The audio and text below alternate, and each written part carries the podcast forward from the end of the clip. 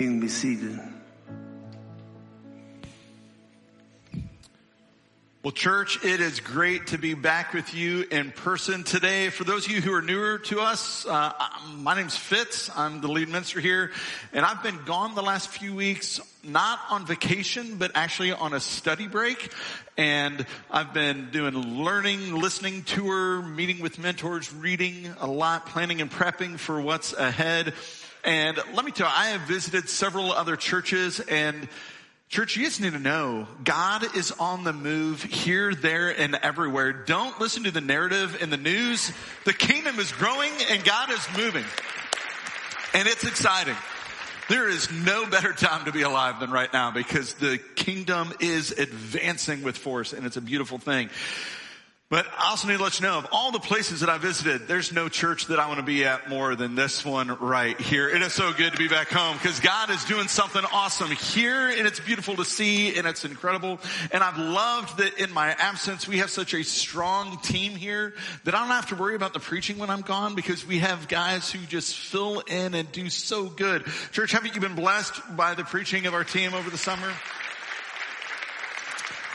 And I think it's really great. It says a lot about our top level leaders in this church, our elders, that they value allowing me to take time to study and to learn from others. And that says a lot about those men and their wisdom.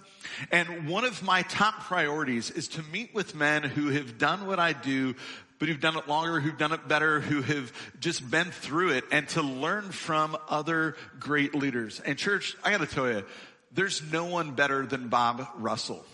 And Bob, yeah, if you know Bob, Bob showed up in this city with a small church of about 150 and he dedicated his life to that church. And a few decades, four decades later, when it was time for him to retire from that ministry, they'd grown to several thousand to one of the largest churches in our nation. But when Bob retired from that, he never retired from ministry. He just passed the baton and allowed God to rewire him for his next season of ministry, where he's still pouring life into younger leaders like myself, into other pastors and preachers, and into other churches. And Listen, we are in for a great treat today. I've already heard Bob preach once. I'm excited to hear him again. He is, he's just, he's Bob. So church, would you welcome Bob Russell?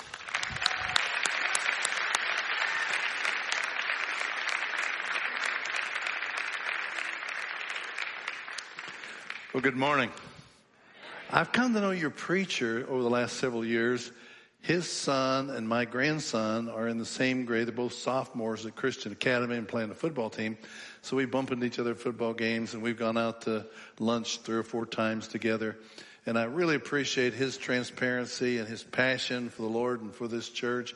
I've heard him preach online. I know he is a very effective, dynamic communicator.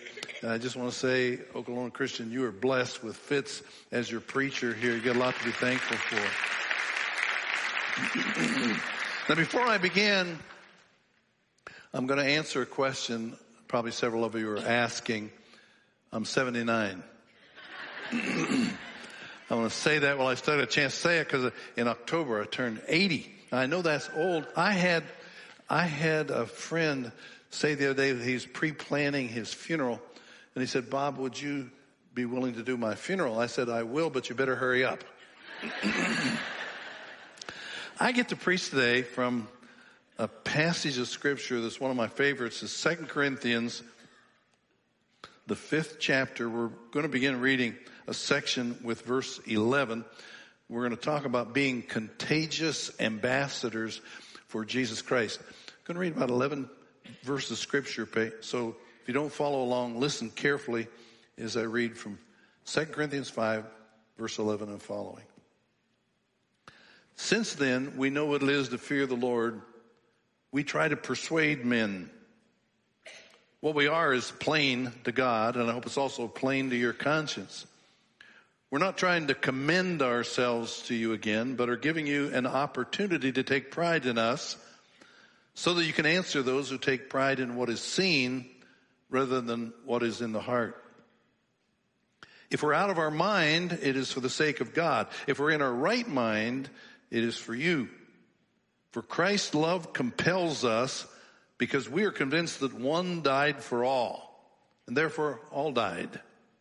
And he died for all that those who live should no longer live for themselves, but for him who died for them and was raised again. So, from now on, we regard no one from a worldly point of view. Though we once regarded Christ that way, we do so no longer. Therefore, if anyone is in Christ, he's a new creation. The old has gone, the new has come. All this is from God, who reconciled us to himself through Christ and gave us the ministry of reconciliation. That God was reconciling the world to himself in Christ, not counting men's sins against them. And he's committed to us this message of reconciliation. We are therefore Christ's ambassadors as though God were making his appeal through us. We implore you on Christ's behalf, be reconciled to God. God made him who had no sin to be sin for us so that in him we might become the righteousness of God. We are therefore Christ's ambassadors as though God were making his appeal through us. A little over a decade ago, I took a trip to China with a group of Christian leaders in America. We didn't go on a mission trip. We went to speak to Chinese government officials, asking them, pleading with them to ease up on the persecution of Christians in that communist country. We didn't feel like we had much success. But while we were there, we had dinner one night with the United States ambassador to China. It was in the U.S. Embassy. It was a stately, formal dinner. It was impressive. And you would expect it to be such in a country as vital to our national interest as China. But I grew up in the country and I didn't want to make mistakes. So I did some reading in advance about what is the role of an ambassador. The ambassador is a representative of his home country living in a foreign nation. He's not just visiting there, he settles down and lives there. The ambassador is a diplomat who attends social functions with the intent of smoothing out relationships between nations. Uh, he, he doesn't hibernate in the embassy, he circulates among the people. He's an emissary communicating the message that the State Department wants him to convey. He can't make up his own message and just say what they want to hear. He's got to convey what the president wants him to say. And he's a guardian protecting his country's interest in the host nation. Uh, no matter how much he likes living there, he's got to remember his primary loyalty is to the United States. Now, we are to be ambassadors for Christ in a country that is becoming increasingly hostile toward Christianity. We're to be the Lord's representative in our environment. We're to smooth out relationships so that Jesus will be welcomed into the hearts of people who are not yet familiar with him and we're to communicate the message that Christ wants us to convey. We can't just say what itching ears want to hear, what's popular in the culture. We've got to communicate what he has communicated in his word. And his primary message is God commands all men everywhere to repent and be saved. We are therefore Christ ambassadors as though God were making his appeal through us. In the book of Titus, Paul tells the slaves in the Roman Empire to serve their masters so well that they will make Christ attractive even to their masters. So whoever we are, the wealthiest person alive or a slave, we are to represent Christ as an ambassador in our circle of influence. One unassuming woman was asked in a small group what she did for a living. And she said, I am an ambassador for Jesus Christ, cleverly disguised as a checkout girl at Kroger's. And that's the way we ought to see our job. But the problem is, most Christians don't consider themselves ambassadors at all. They more likely picture themselves as illegal aliens trying to go undetected for fear that they will be disclosed. But that should not be. Rather than making Christ attractive, we're making him anonymous. Jesus said, You're the light of the world, a city that is set on a hill that is not to be hidden. So I want you today to write down four words. If you're not a note taker, then you write down, uh, etch in your mind these four words from 1 Corinthians, 2 Corinthians 5 that tell us how we can be the most contagious ambassadors for Christ that we can be. The first word is the word transparency. Be transparent about your message and your motive. He says in verse 11, since then we know what it is to fear the Lord, we try to persuade men. What we are is plain to God. I hope it's also plain to your conscience. There's something attractive about people who are transparent. We're a little suspicious of people who are too guarded, too secretive. They play it too close to the vest. We gravitate to people who are open and authentic. Stephen Brown was a radio preacher, pretty well known, and he preached in Key Biscayne, Florida for a long time. But he was notorious for his confession of his own faults. And one older woman in the church didn't like it much. She said to him, Preacher, we've always had a preacher who said he was a sinner, but you're the first one we've believed. now we may smile at that because we're attracted to somebody who's authentic. You know what we say about those people? We say, he's comfortable in his own skin. She's for real. What you see is what you get. Now the apostle Paul was authentic. He said, what I am is plain. I'm not trying to sneak up on you.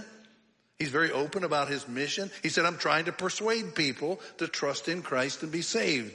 In the previous chapter, chapter 4, verse 2, Paul wrote, We've renounced secret and shameful ways. We don't use deception. We don't distort the word of God. On the contrary, by setting forth the truth plainly, we commend ourselves to everyone's conscience in the sight of God.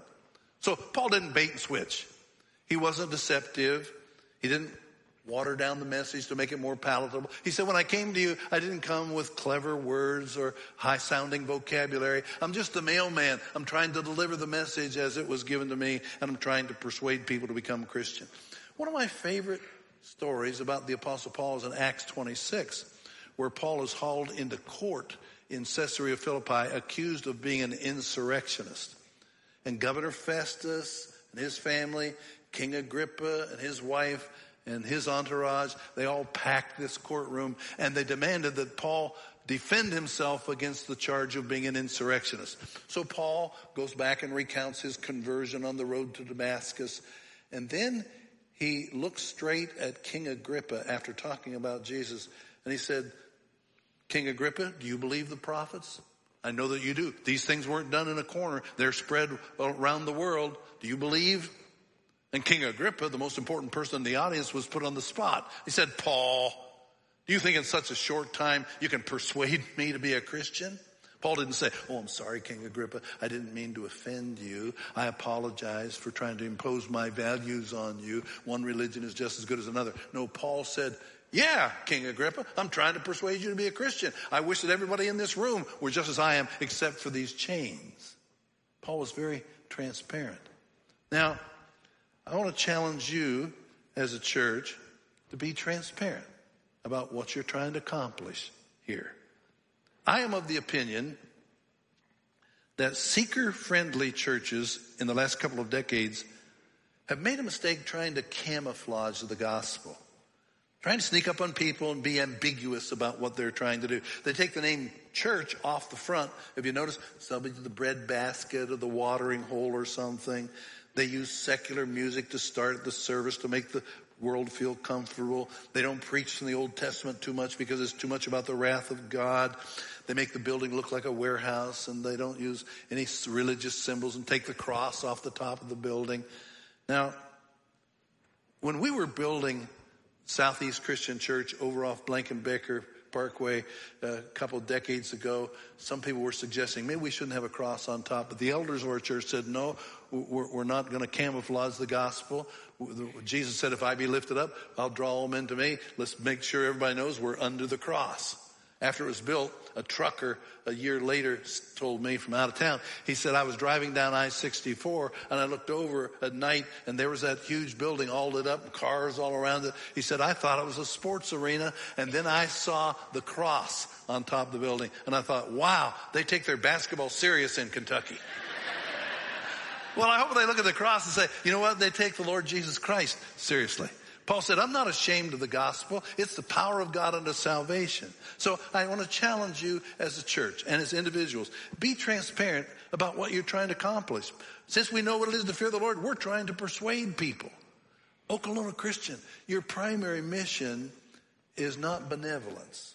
I like it that you're out here serving your community and trying to have this school blitz and, and influence people because Jesus said you're to care for the needy and minister to the sick and the hurting. But that's not your primary mission. Your primary mission is that of Jesus Christ who said, I came to seek and save that which is lost. Jesus said to his disciples, now you go into all the world and you preach the gospel to every creature. Whoever believes and is baptized will be saved, but whoever does not believe will be condemned. Now, that's not easy to do. Because as long as you try to do social, meet social needs and communicate social justice, the world will applaud you for your compassion. But if you focus on trying to evangelize people, they will be offended and It'll be a turnoff to the world. John Stott said evangelism is prickly because it calls people to repentance. But here's what Paul said in 1 Corinthians 15. For what I received, I passed along to you of first importance. Christ died for our sins according to the scripture. He was buried and he was raised again on the third day according to scripture. And by this gospel you were saved if you hold firmly to the truth that has been preached to you. Otherwise you've believed in vain. So members of this church, you be very open, transparent in dealing with the world. Say, yeah, I'm a Christian and I'm trying to persuade as many people to go with me to heaven as I can. You know who's done that really well in the last couple of years? Most of us have seen him. Oscar Tshiebwe, who is a was center for UK's basketball team.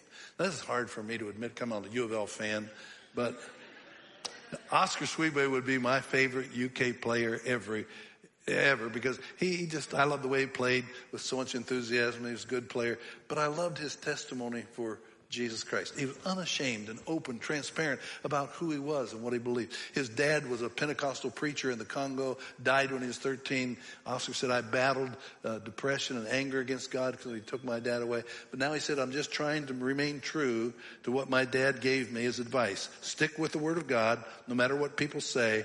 I want to please God and help people. I just want to speak for God. I heard uh, John Calipari, the coach, interviewed. He was asked about Oscar Tshiebwe, and he used the same word three times to describe him and listen to him, and he said he's authentic. How many kids do you think have been influenced because this one guy who does what he can to the best of his ability and then gives a testimony that he's not ashamed of Jesus Christ? Be transparent. Here's the second word. It's the word intensity. Be passionate about your effort to represent the truth. Paul said, if we are out of our mind, as some say, it's for God. If we're in a right mind, it's for you. But Christ's love compels us because we're convinced that one died for all, therefore all died. The apostle Paul was intense about evangelism from the time he was converted on the road to Damascus. He was on fire and passionate about winning other people to Christ. The message paraphrases this, this paragraph. If I acted crazy, I did it for God. If I acted overly serious, I did it for you. Christ's love has moved me to such extremes. His love has the first and the last word in everything that we do. In fact, in Romans 9 verse 3, Paul said, I could wish that I myself were cursed and cut off from Christ for the sake of my brothers. He was so blood earnest in his desire to evangelize his brothers that people didn't understand it. They thought he's out of his mind. In fact, Festus said, in that trial said, Paul, your much learning has driven you insane. Paul said, I'm not insane, Festus. What I'm telling you is true and reasonable. Now, let me warn you if you catch on to what Christianity is all about and you're not just lukewarm and you really grasp it and you become passionate, some of your worldly friends aren't going to understand. They'll think you've lost it. You're out of your mind. Because we believe differently than the world out there believes. We believe that we are here by divine creation. We're not here by evolutionary accident. We believe that every life is sacred from the womb to the tomb. We believe that God made man and woman, just two genders. We believe that marriage is between a man and a woman, and that forms the basic building block of culture, the family. We believe the Bible is the source of truth. It's not fluid, it's absolute. We believe that every one of us have inherited a sin nature from Adam, and regardless of how positive the environment, we still gravitate toward that which is evil. We believe there's only one way for sins to be forgiven, and that is through the atoning death of Jesus Christ on the cross. Only one hope of life after death, and that is through the resurrection of Jesus Christ. We believe there is a hell and there is a heaven and there is a hurry. And we believe what really matters are not the things that are seen, possessions and appearance and the things that are tangible, but the things that are unseen, heaven and the Holy Spirit and the things of the heart are more important. And if you believe those things, the world out there think you might have lost it. Those were things that are common beliefs. There was a common consensus of beliefs 60 years ago when I first started preaching. But our culture has gravitated toward the world so much that today you believe those things, you're out of your mind. Do you hear what Joy Behar of The View said about Vice President Mike Pence a few years ago when Mike Pence said that he prayed to God and God spoke to him? On television, she said, Our vice president is mentally ill. Hosea, the ninth chapter, verse 7 says, Because your sins are so many and your hostility so great, the prophet is considered a fool and the inspired person a maniac. The world out there, if you're passionate and you're intense, world say, you lost your mind. You're a bigot. You're a hater. Derek Johnson said, truth sounds like hate to those who hate the truth. Now we know that's true. So we don't want to offend anybody. We don't want to make anybody feel uncomfortable. We don't want people to think we're weird, so we've learned to back off of evangelism, and we're not passionate about it.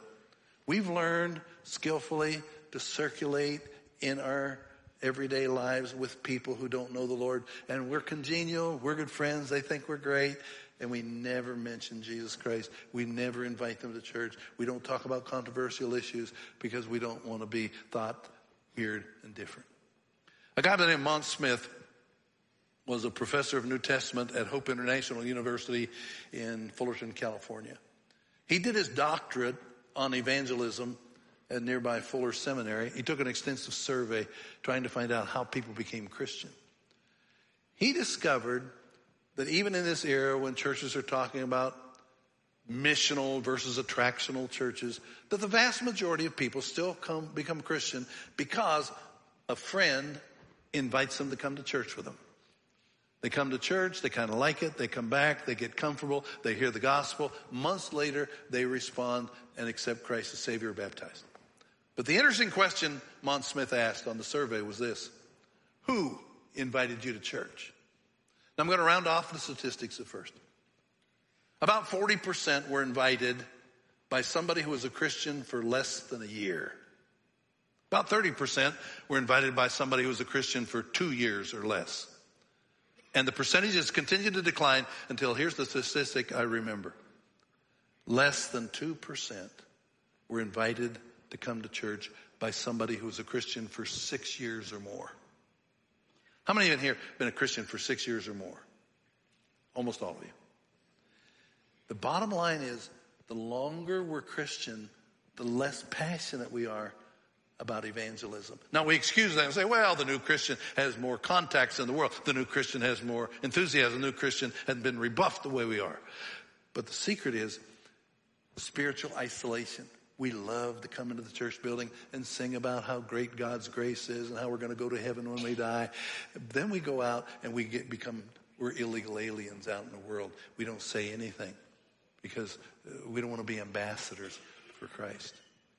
But Paul writes in Romans, the 12th chapter, never lose your spiritual fervor serving the Lord. I used to teach a what we believe class at church about twice a year. One evening after a lesson called What is Christianity All About? A college girl came up and introduced me to a friend she had brought with her that night. And she said, I invited my friend to come in hopes that she would become a Christian the way I did a year ago, but she's got some questions. I said, sure. Well, the girl asked me a question about evolution. I tried to answer that. She asked me a question about Why so many different denominations? I tried to answer that. She asked me a question about if there's a God, why does he permit so much suffering? I tried to answer that. But I could tell she was asking questions not because she had intellectual doubt.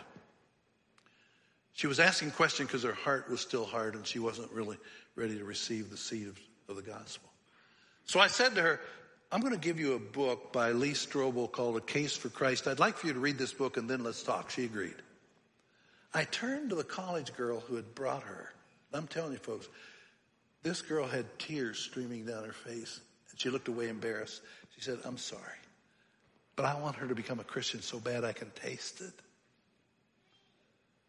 And I was convicted because I couldn't remember the last time I was so passionate about somebody who was lost. I wept for them. What about you? You got family members, people you go to school with, people in your neighborhood, people you sit with at the ball game. They are so lost. They have no hope of life after death.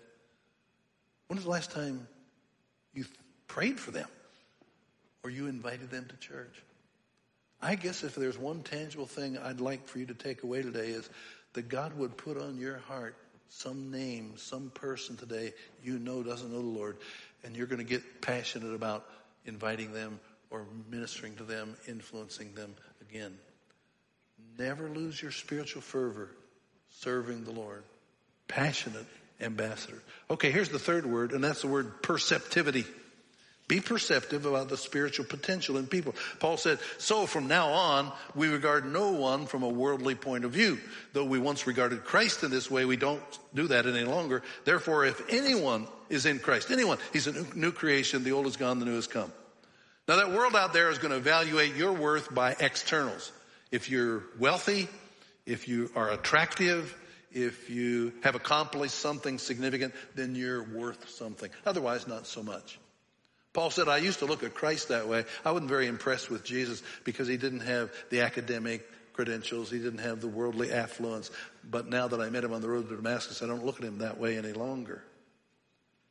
But that's what was so wonderful about Jesus.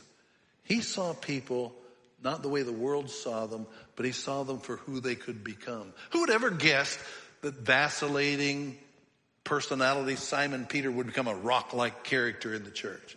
Who'd ever guess that the persecutor of the church, Saul of Tarsus, would become the world's greatest missionary, the Apostle Paul. Or that Mary Magdalene, who had seven demons in her, would be the first to witness the resurrection. Who'd ever guess the woman at the well, been married five times, living with a guy she wasn't even married to. She would become an evangelist to win the whole city of Sychar to Jesus. The world saw her as a degenerate. Jesus saw her as a potential evangelist. How do you view the people you rub shoulders with every day? From the guy who delivers your mail to the person who teaches your child in school. How do you view them? You put them in a spiritual category, they'd never be interested. You put them in a box and say, they're just an intellectual snob, they're a wheeler dealer, they're hopeless addict, they're a drunken snob, they're a obnoxious UK fan. They would never listen. How do you, you put people in categories? Be perceptive about what God can do in them and through them. Therefore, if anyone, anyone is in Christ, he's a new creation. The old is gone, the new has come. We got a guy in our church at Southeast named Kent Evans. Kent Evans is a businessman, has five sons, and he decided he wanted to teach his sons about the Bible as their father. So he began to look for literature to help him. Couldn't find any. So he began to write his own lessons. He'd write a verse of scripture and then ask discussion questions to get his kids talking about the Bible, applying the Bible. Well, other people heard about what he's doing, asked for the material. The material became so popular, he started a parachurch organization called Manhood Journey. And those materials became so popular, they're now circulating with millions of people across America. He quit his job and he became the director of Manhood Journey. About a year and a half ago, he got a telephone call from a guy who said, my name is Ben Roethlisberger. I've been reading your material. I'd like to talk with you further about this. I want to start a ranch where I invite fathers in to talk with their sons about the gospel. I'm thinking about using your material. Can we get together? Now, Kent was enough of a sports fan that he recognized the name of Ben Roethlisberger as the quarterback for the Pittsburgh Steelers. And when he told me that, I really gulped because I grew up in Pennsylvania. I'd always been a Steeler fan, but Ben Roethlisberger, he's got a terrible reputation. I mean, he was suspended from the NFL for abusing women or something, and he's got a bad reputation. But if you followed his career, when he played his last game and the Steelers were eliminated from the playoffs two years ago, he was interviewed after the game and a reporter asked him, what are you going to do in retirement? And I was stunned to hear Ben Roethlisberger say, I'm going to do whatever I can to advance the kingdom of God. You know what? Somebody invited Ben Roethlisberger to church or a small group. Somebody saw in him a spiritual interest that nobody else saw. And I want to challenge you. You find somebody in your circle of influence, don't write them off, and see what you can do about planting a seed for the gospel. If it's just inviting them to church or talking to them about the Lord, be perceptive. Here's the last word, and it's the word ministry. See your task as a ministry of reconciliation. Paul says, all this is from God who reconciled us to himself through Christ and gave us the ministry of reconciliation. That God was reconciling the world to himself in Christ, not counting men's sins against them, and he's committed to us this ministry, this message of reconciliation. Let's say you have a, a, couple friend, husband and wife, and you discover that they are deeply, deep, deeply and hopelessly in debt. They're $100,000 in debt. Their car's about to be repossessed. They're about to be evicted from their home. You're not a person of means, so you can't help them. But you've got a wealthy friend who says to you, I've heard about the plight of that couple. I want to help out. Here's a check for $200,000. I want them to use $100,000 to pay off all their bills, another $100,000 to get them a jump start in the next chapter of their life. How long would it take you to take that check to your friends? You couldn't wait to get there. Now that world out there is hopelessly in debt by their sin, in debt to God. And Satan is eager to collect what is due him. They may not know that, but they're indebted. And God, in his riches in Jesus Christ, has paid in full the debt of all their sin on the cross. And in addition to that, he once he is accepted as Savior, he will grant to them the righteousness of Jesus Christ to be imputed in their heart. Verse 21 says, God made him who had no sin to be sin for us so that in him we might become the righteousness of God. And when you come to Jesus Christ, he doesn't just cleanse you of your sin and empty you. He fills you with his spirit and the righteousness of Christ. And God looks at you and he sees Christ in you, the hope of glory. And Christianity becomes a privilege, a ministry when we understand we have this message of reconciliation. We are not high pressure salesmen trying to twist people's arms to get them to buy a timeshare that they don't really need. And we're not like Westboro Baptist people who stand outside of Churchill Downs with signs telling everybody they're going to hell for having a good time. We are Christ ambassadors. We are ministers which means servants trying to help other people, to care for other people, to pastor them as a part of the flock. Like Jesus who said, I didn't come to be served. I'm not a prima donna. I come to serve. And it's an amazing thing. When you start serving people, being compassionate to people, they are open to your message. I've got two sons. I've got a son who is a preacher in Florida, and I've got a son who is a policeman here in town. I've got love and justice in my home. But my son, who is a preacher in near Fort Myers, Florida, the Lord calls me down to visit him every January and February. You got to go where the Lord leads you, you know. I was down to visit him in I think November several years ago, and I discovered that my preacher son is really deeply involved in the local high school football program. Uh, the high school football in Florida is huge. I went to one game, they had 5,000 people at the game. And uh, Rusty is not just the chaplain of the team, he's on staff. He's a paid coach of player development of this uh, Port Charlotte High School. And I think five of the coaches have now come to his church and been baptized in his church. And I was at a game with him and I said, Rusty, how in the world did you get so involved with the team football when you, you never played a day of high school football in your life? He says, pretty easy, Dad. I just went to the coach when I got here and I said, how can we help you? About the second time I asked him, he gave me a list of things he wished volunteers in the community would do. And probably the hardest thing on the list was they needed somebody to launder all the football uniforms every weekend. The assistant coaches have been doing it every Saturday. So she said, I volunteered. We'll launder the uniforms. So after every game, I go in, I collect the uniforms, I take them home, put them in the vestibule of my house. We have to fumigate the house, but we have three or four families from church that come and divide them up, and we launder all the uniforms, take them back on Monday. At the end of the game, he said, Come on, Dad, help me. So I go into the high school locker room at the end of a football game. Have you ever been in a high school football locker room at the end of a game? Let me tell you, it does not, it's not a sweet smelling savor to God. It is so putrid, it'll burn the hair out of your nose what it'll do. And here I am. I'm a mega church preacher. I'm bending down picking up these smelly, sweaty uniforms, stick them in a sack, put them, fill up the sack, lugging this 50 pound sack, 100 yards to the car. We go back for the second load. We're loading some more uniforms in. And the head coach walks by the doorway and says, thank you, Pastor Rusty. See you in church Sunday. There you have it. It's amazing how people will listen to your message if you're willing to wash your feet or the uniforms. Yesterday, my son called me because the week before, one of the coaches on the team, age 27, suddenly died in his sleep. Just been married a month. Tragedy. Had a funeral last week.